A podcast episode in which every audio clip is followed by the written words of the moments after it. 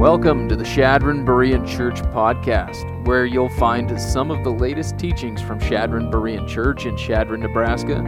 We are a loving community of believers growing in God's grace in Christ together. The heartbeat of our church is to have deep roots in the Word of God and to bear fruit by passionately applying it to our lives by His power for His glory. And we thank you for joining us.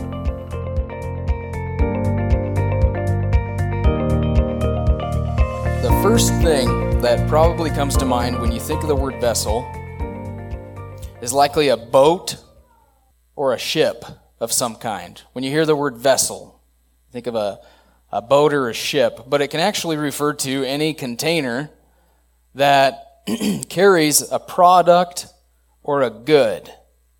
Any container that can carry a product or a good. For example, uh, my coffee cup up here is a vessel that carries a really good, good coffee.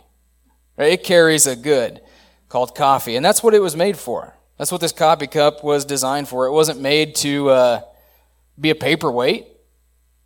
It wasn't made to, uh, well, fill with pens. We've got one back there in our sound booth just like this, and it's filled with pens. It's a pen holder. This coffee cup was made to hold hot liquids. It was made to drink hot liquids out of, like coffee or tea, right?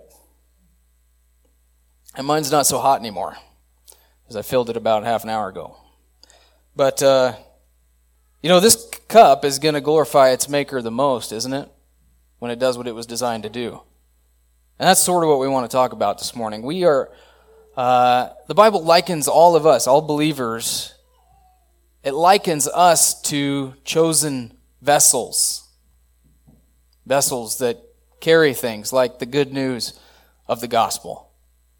So that's kind of what we're going to look at today. 2 Corinthians 4 7, uh, Paul actually says this We have this treasure, the glorious gospel, in earthen vessels. And he's talking there about clay pots, because they often carried and stored things in clay pots back in his day.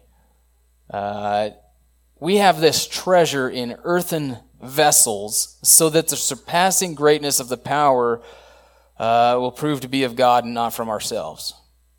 Okay, so uh, we are the clay pots. We hold the treasure. We have the treasure stored inside of us, and we're meant to pour it out, to carry it, to store it, to pour it out. And as we make our way through the book of Acts, we're going to see that, and today, uh, we're going to see that Christ is going to choose a man named Saul. Who, who's Saul, guys? You guys know who Saul is?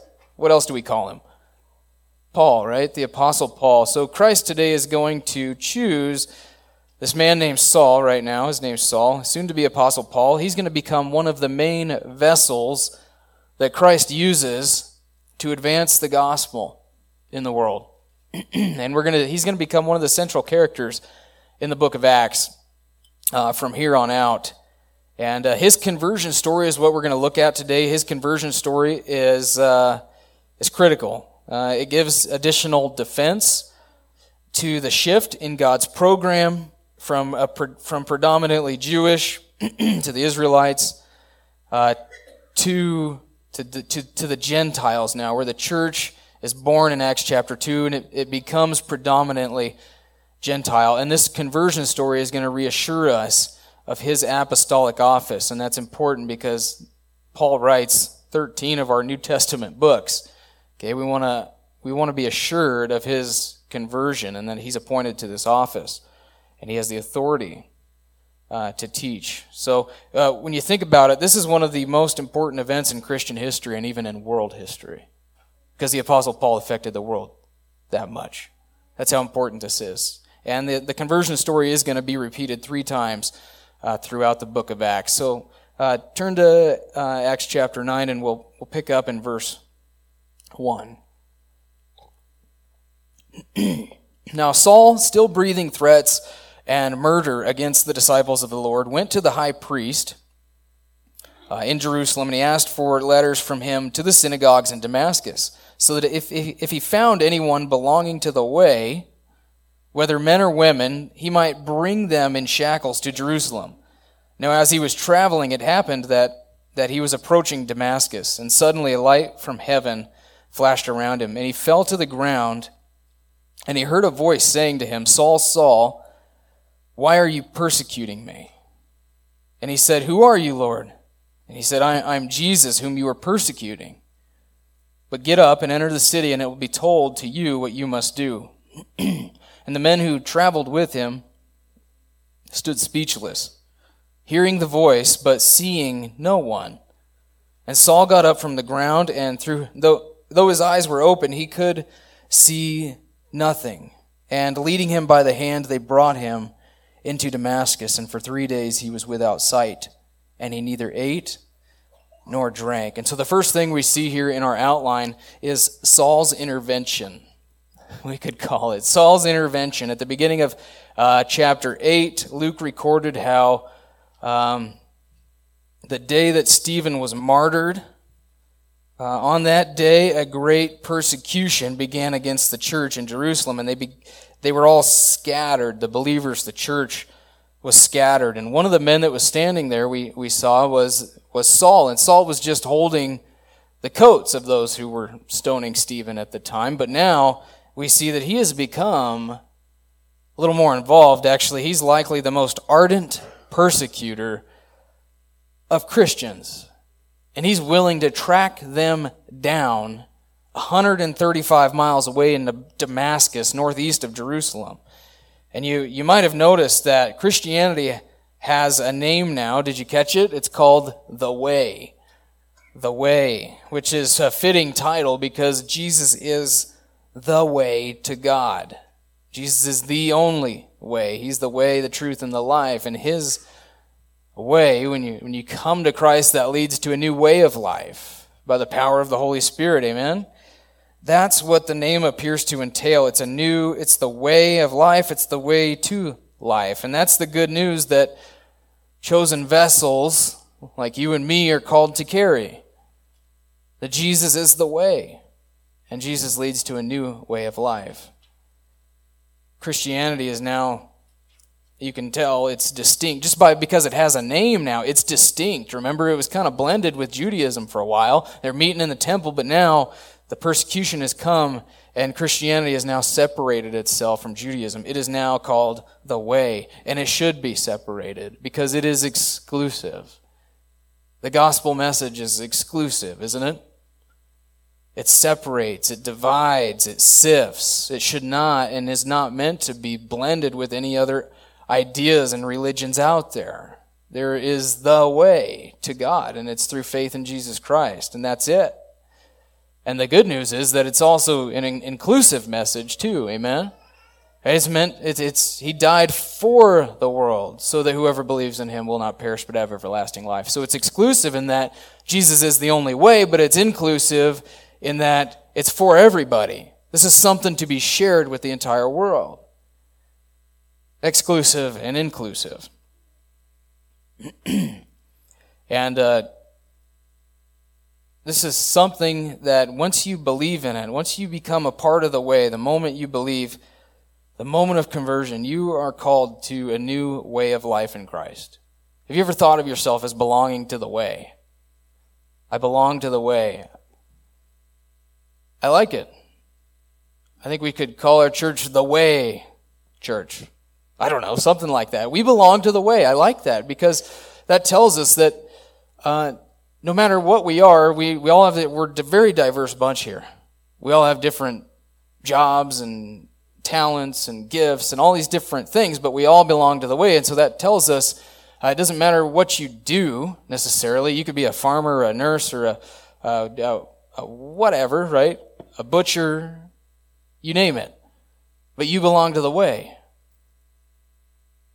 You're a farmer that belongs to the way. You're a, butcher that belongs to the way, a nurse. And so, uh, whatever you do in word or deed and whatever you practice, you do it to show people the way.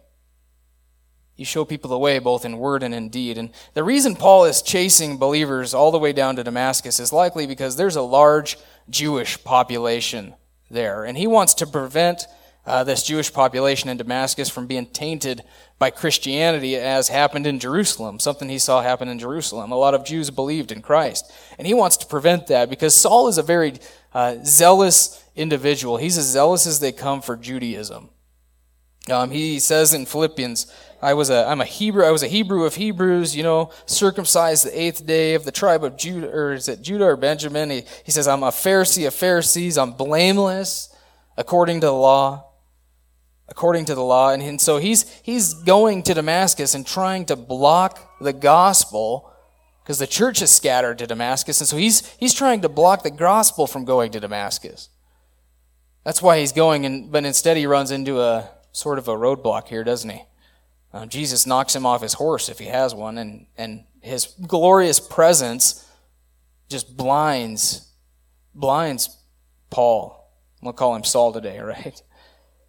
And uh, so Saul's on his face before Christ, this, this divine manifestation of Christ.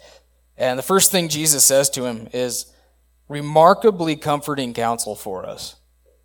There's great counsel here for us, for persecuted souls in particular. Saul, Saul, why are you persecuting me? Whoa, right? So Saul thought he was just persecuting Christians. It turns out he's persecuting who? Jesus himself, God himself. So Saul thinks he's serving God. Turns out he's fighting against God. Um, this is neat because it shows us how Jesus identifies with his people, how he identifies with us. Um, he has a, a solidarity with us. We are in him, the Bible says, and he is in us. We have Christ in us, the hope of glory. He has this intimate solidarity with us to the point where uh, when someone persecutes a believer, they're persecuting Christ himself. Saul, Saul, why are you persecuting me? And that's important to think about this. Like, it's a personal offense when Jesus' people are persecuted, mocked, whatever mocked, mistreated unjustly. Jesus has solidarity with us. And that's important to think about, too. Whatever you do, think about this you're dragging Christ into it with you. So he, he's in you, lives in you by the power of the Holy Spirit. And so whatever you do, you drag him with you into it. And that's what Paul talked about. That's why Paul said purity is so important, because we're a temple of the Holy Spirit.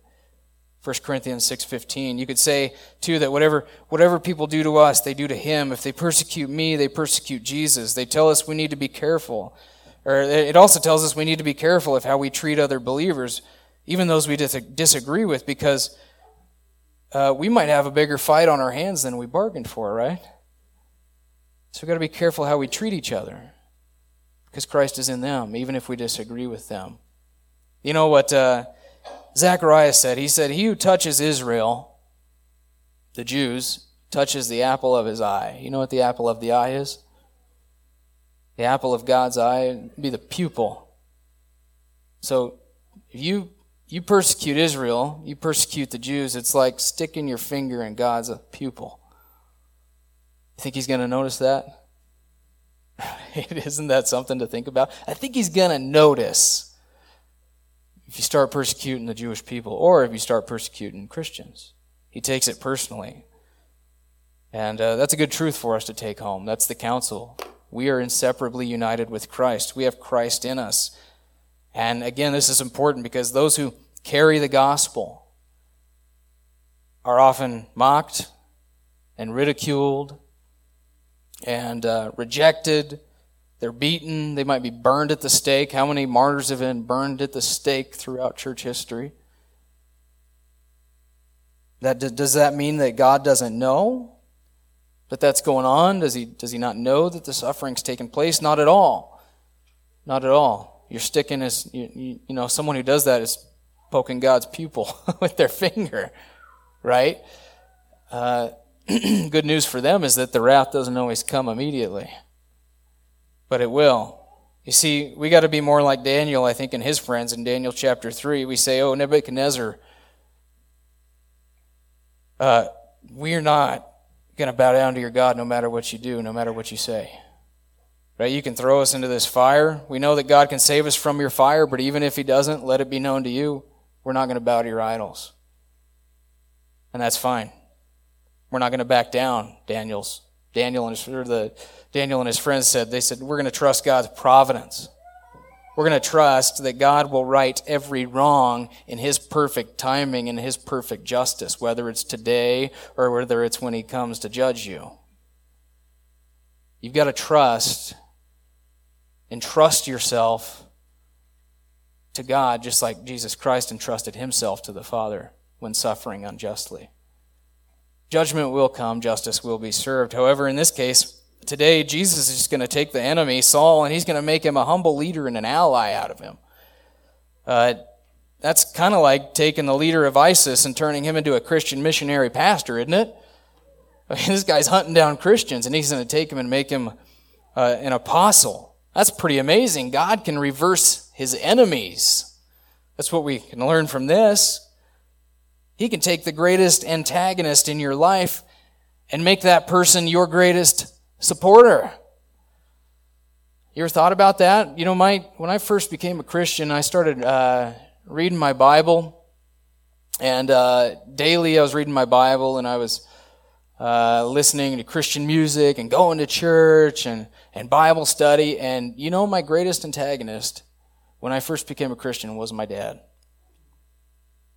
always, you know, the sniping, the critical comments and just kind of poking fun at my faith and kind of mocking me and and uh, you know,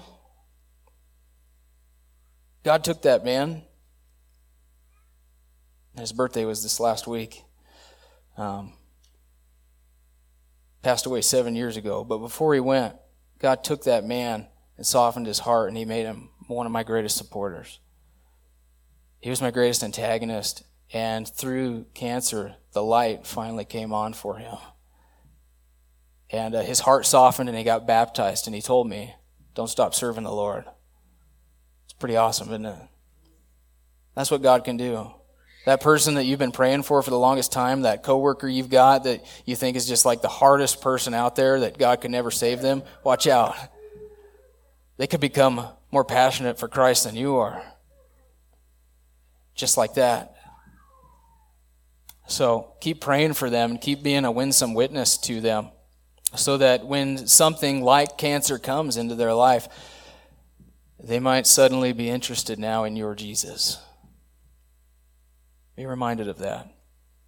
Um, back to the notes somewhere in here. Uh, notice too that people typically come to know him one at a time. Uh, just like Paul or Saul. I'm going to keep calling him Paul anyway, aren't I? Uh, people typically come to know Christ one at a time, and it's in his timing. Um, Jesus only appears comprehensively to Paul. Did you notice that? His companions, they knew there was some sort of divine manifestation occurring. They could see the light, they could see the light, they could hear something, but they didn't actually see Jesus. They couldn't really comprehend what was going on. They didn't understand the voice that was speaking, and so it's intelligible to them. And that's important for us to take note of because uh, of a couple of things here. It reassures us that this was not just some uh, personal inner crisis of Paul, something that went on on the inside. He had this personal vision or something like that. Because uh, if, if that was the case, we would call it into questions, and critics would have a lot of fun calling his conversion into question. Uh, this conversion is more than private Right? Others acknowledge something's going on here, but it's also less than fully public. They don't totally understand it. That's again, that's important. I think Jesus did it this way to reassure us of one of the most important conversions in history and one of the most important uh, people uh, in, in the church in history. And so, uh, as a result, though, Paul is blind, he's blinded by the light, and he's told, he's told to get up and enter the city because there it's going to be told him what he must do now. Uh, take note of that. As soon as Saul is saved, Christ has a work for him to do. Look at verse 10. There was a disciple in Damascus named Ananias, and the Lord said to him in a vision, Ananias, and he said, Here I am, Lord. And the Lord said to him, Get up and go to the street called Straight, and inquire at the house of Judas for a man from Tarsus named Saul, for he is praying. And he has seen in a vision a man named Ananias come in and lay his hands on him so that he may regain his sight. But Ananias answered, Lord, I have heard from many people about this man, how much harm he did to your saints in Jerusalem, and here he has authority from the chief priests to arrest all who call on your name. But the Lord said to him, Go, for he is a chosen instrument of mine, a chosen, or some of your translations say vessel. Uh, the, the, word, the word uh, could be used either way. I chose to focus on the word vessel. I, I like that. A, chosen vessel of mine to bear my name before Gentiles and kings and the sons of Israel. For I will show him how much he must suffer in behalf of my name. And so Ananias departed, and he entered the house, and after laying his hands on him, said, Brother Saul, the Lord Jesus, who appeared to you on the road by which you were coming, has sent me so that you may regain your sight and be filled with the Holy Spirit. And immediately something like fish scales fell from his eyes, and he regained his sight, and he got up and was baptized, and he took food and was strengthened.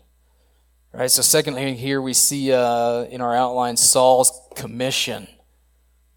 Saul's commission. The Lord has something for him to do. He has chosen him for this position.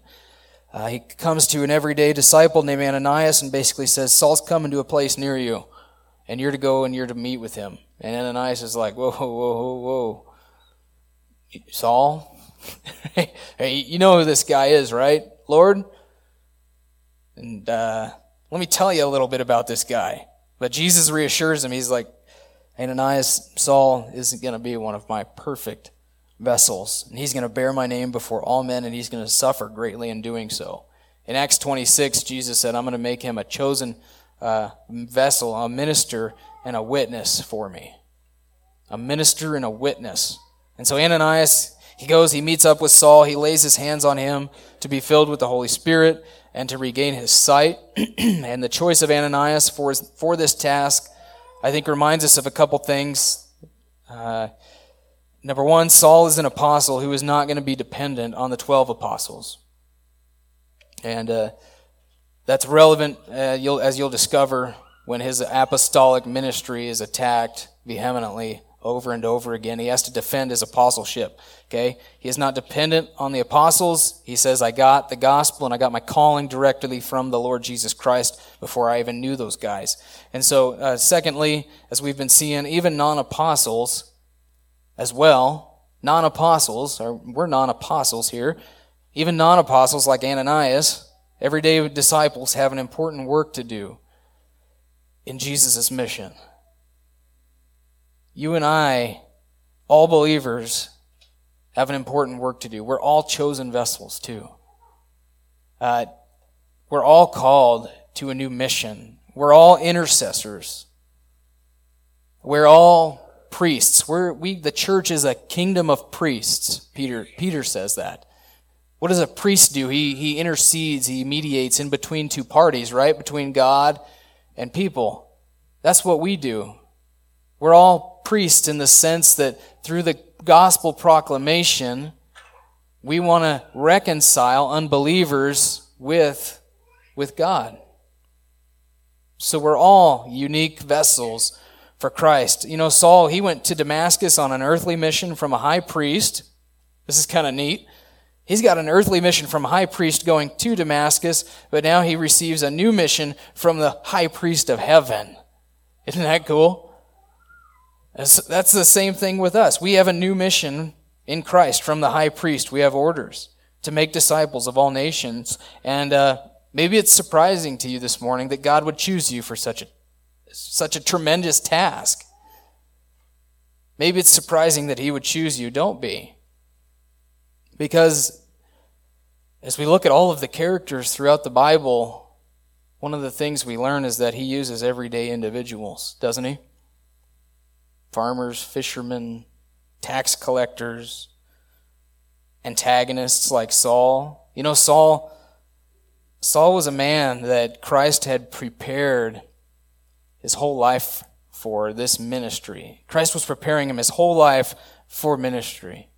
And Stanley Toussaint identified six qualities of Saul from his past which prepared him for the ministry. He knew the Jewish culture and language well.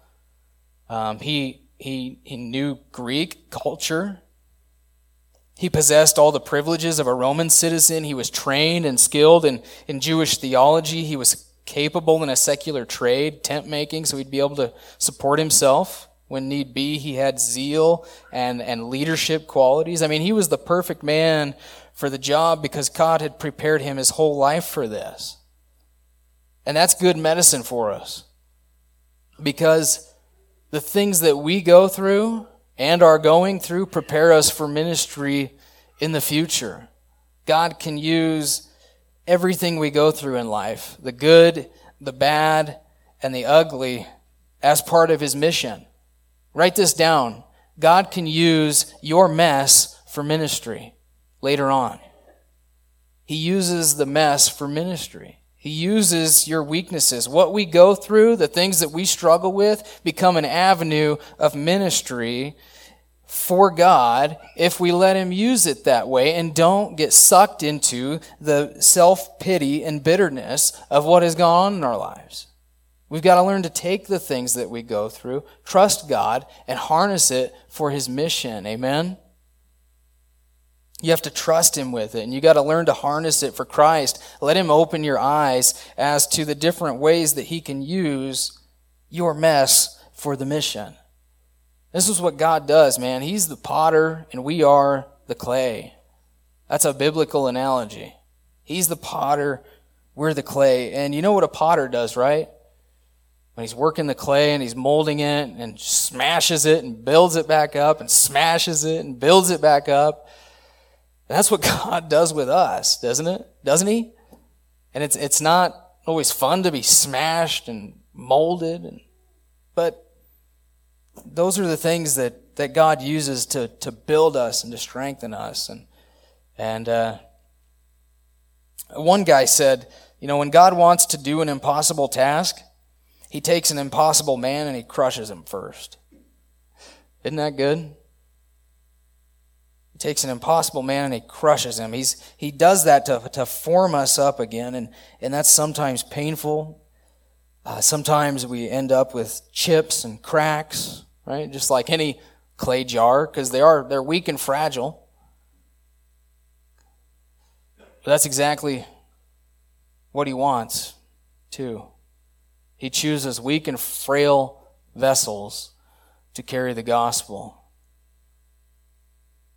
We're all like a clay pot, weak and fragile in our humanity. But that's on purpose, right?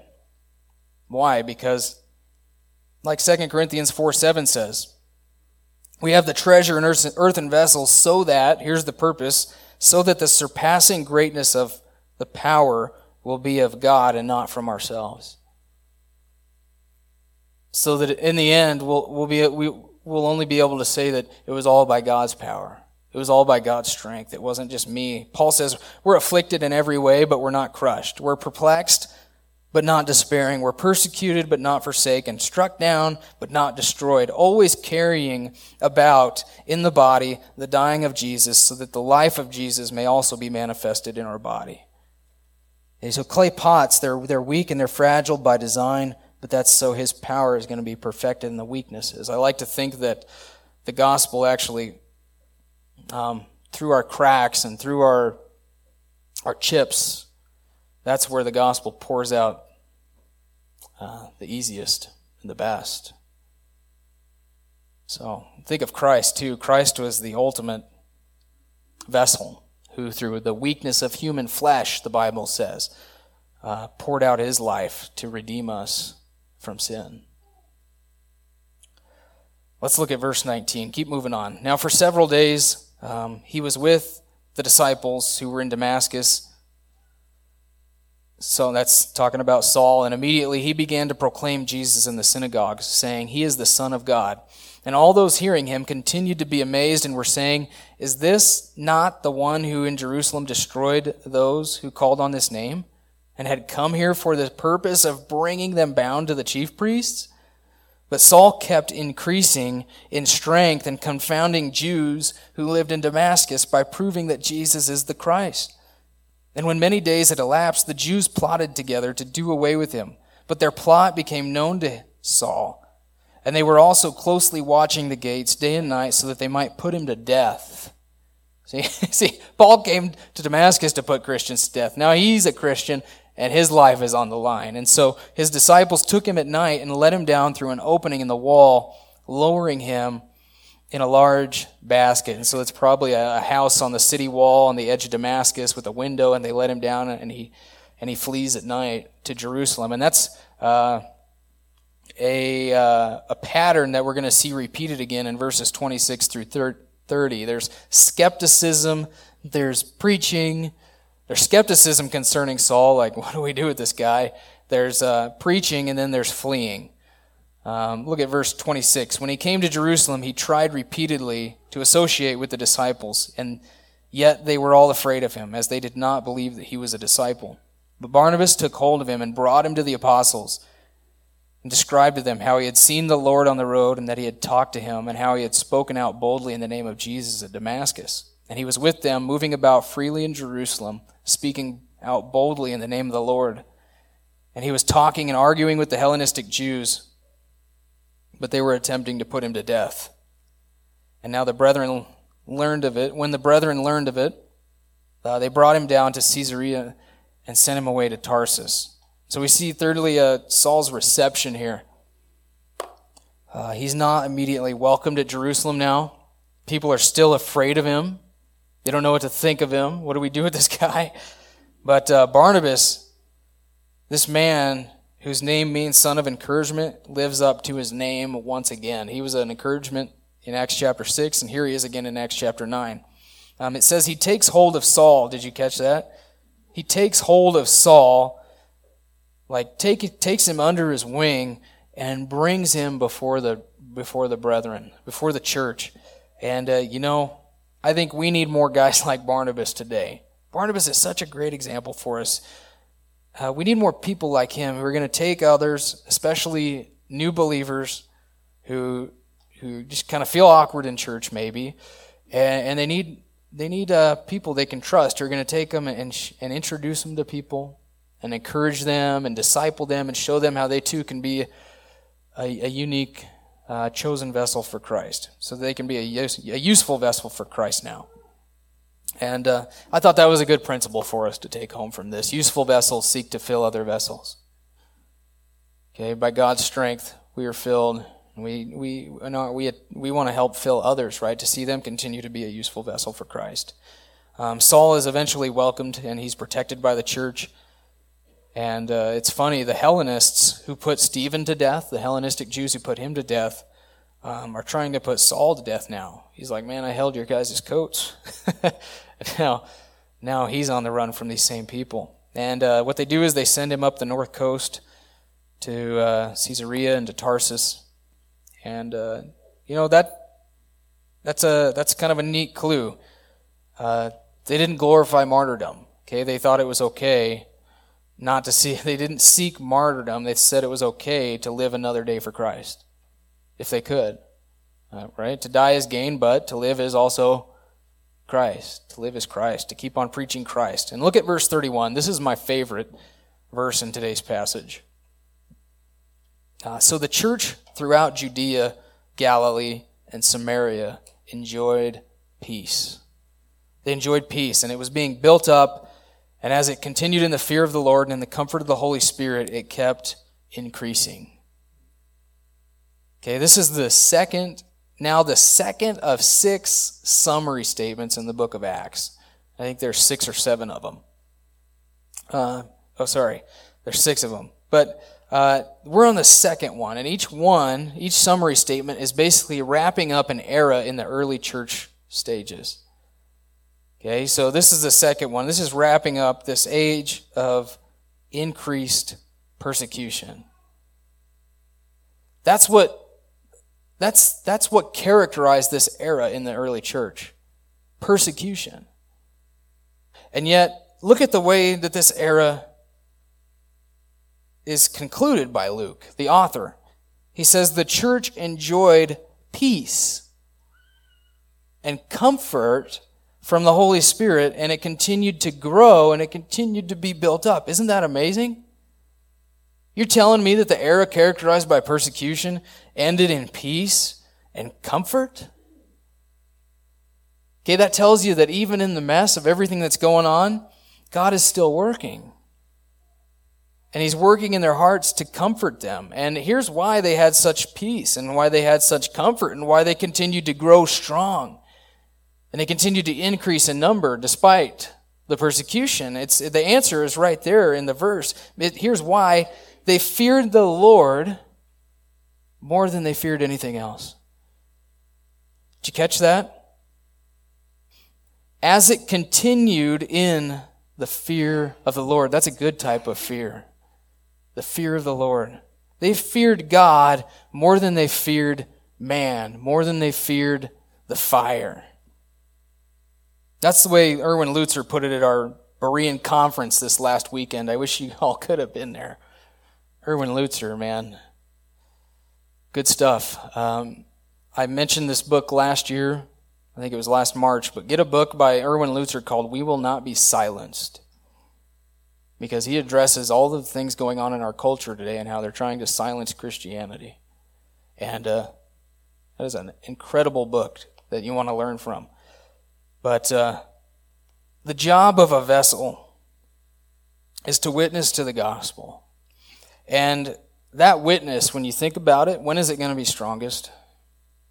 When is it going to be the, the most powerful, probably? During persecution, right? People are going to see a bold witness, a faithful witness, despite persecution, and say, What does that person have that I don't have? That's what happened with Stephen when he was persecuted. He was a bold witness, and his witness started to prick the conscience of Saul.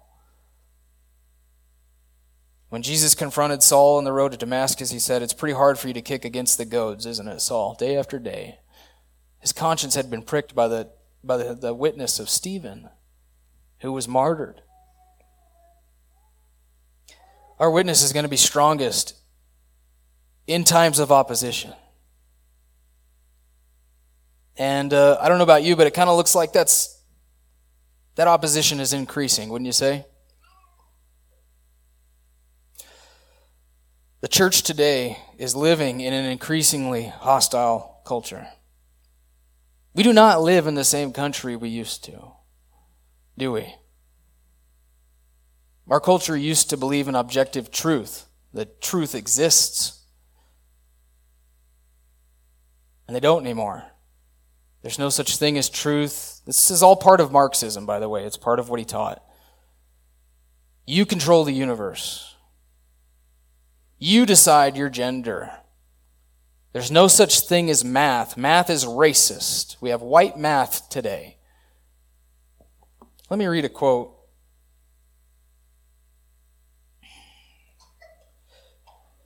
From uh, Will Smith, actor Will Smith. These are some of the, the elite people, right? In our country. The actors, people who are on Facebook, YouTube, all these different things. this is a Devo from a guy named Dave Wurtson recently. He said, During break, in my Tuesday morning Old Testament intro, he's a teacher. He said, Johnny, my TA, had a group of students clustered around his computer. They were watching an interview with Will Smith. The top billed actor was expressing his take on 2 plus 2. He said, I want to represent magic, that you're in a universe and 2 plus 2 only equals 4 if you accept that 2 plus 2 equals 4. 2 plus 2 is going to be what I want it to be. You just decide what it's going to be, who you're going to be, right? Girl or boy, right? Maybe nothing. Just decide, and from that point, the universe is going to get out of your way. We are who we choose to be. That's the ideology out there, and that's kind of that's sketchy right? To think of a, the next generation being influenced by this kind of ideology that they don't believe in objective truth. Anything goes with that kind of generation, right? At least the Soviet communists in Russia, right, believe in, in math. It's scary that cultural Marxism taking over doesn't. Doesn't want you to. What's a generation like that? I mean, the, the, what are they going to do? I don't know. We're, we're living in an increasingly hostile culture. And as the church today, we've got to see suffering. We've got to learn to see suffering as a badge of honor. That it is an honor to suffer for Christ. Uh, we also must trust that God's going to use our suffering more than we know. We're, gonna, we're, we're to be salt and light in the world. We're to be in the world, but we're not to be like it. And Henry Blackaby said this God is raising up a standard against this generation, against this generation. And you and I are the standard. And that's why we've got to be in the world but not like it. Because we are a standard in this world. We're called to be lights in a dark and perverse generation, Philippians says. And so we don't back down. We stand for what we know is right, even if it means giving our life for it. Amen? That doesn't mean that we hate the haters out there. We just draw lines in the sand and we stand firmly for what we know is right while lovingly pouring out the gospel, even if it means giving our reputations, even if it means giving our careers, even if it means giving our life. That's what a vessel does. It was meant to be poured out, just like Christ poured out his life. See yourself as a vessel. We will not be the standard that we're called to be if we let this crumbling culture that we're living in mock us and pressure us into conformity with its standards. Is this culture trying to pressure you into conforming to its standards to get you to loosen up a little bit? They are, aren't they? Our college students up there probably need our prayers. A lot of universities around the country, if you stand for Christ, you stand for any sort of morality, professor might fail you, and you're going to be mocked and ridiculed for following the ancient book for believing in any sort of objective truth.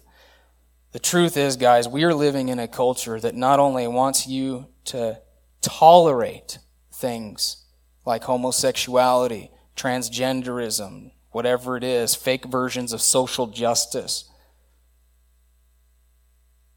They don't only want you to tolerate it, Erwin Lutzer said they want you to clap for it. And they will not be satisfied unless you are clapping with them we don't clap.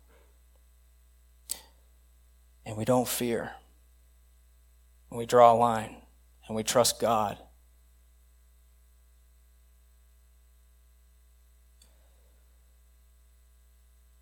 We're to be a witnessing vessel of truth and hope. And if we're just like the world, that hope and that truth is diminished. They can't see it. So chosen vessels have to trust the potter. That's my last principle. They have to trust the potter, potter who formed them. Okay, being a vessel requires us to trust God and to fear Him more. And so today for communion, we're going to do something a little bit different. We're going to gather the elements. Uh, I think someone, we're going to have a song. And so come up, gather the elements, and uh, we'll, we'll sit, sit down but then I'm going to ask us to stand and we're going to read through a prayer together. This was a prayer that Lutzer concluded the Berean conference with yesterday. And it's a prayer that I brought home and I thought, how relevant is this for us? Because it's a prayer that renounces fear, encourages us to keep trusting the Lord.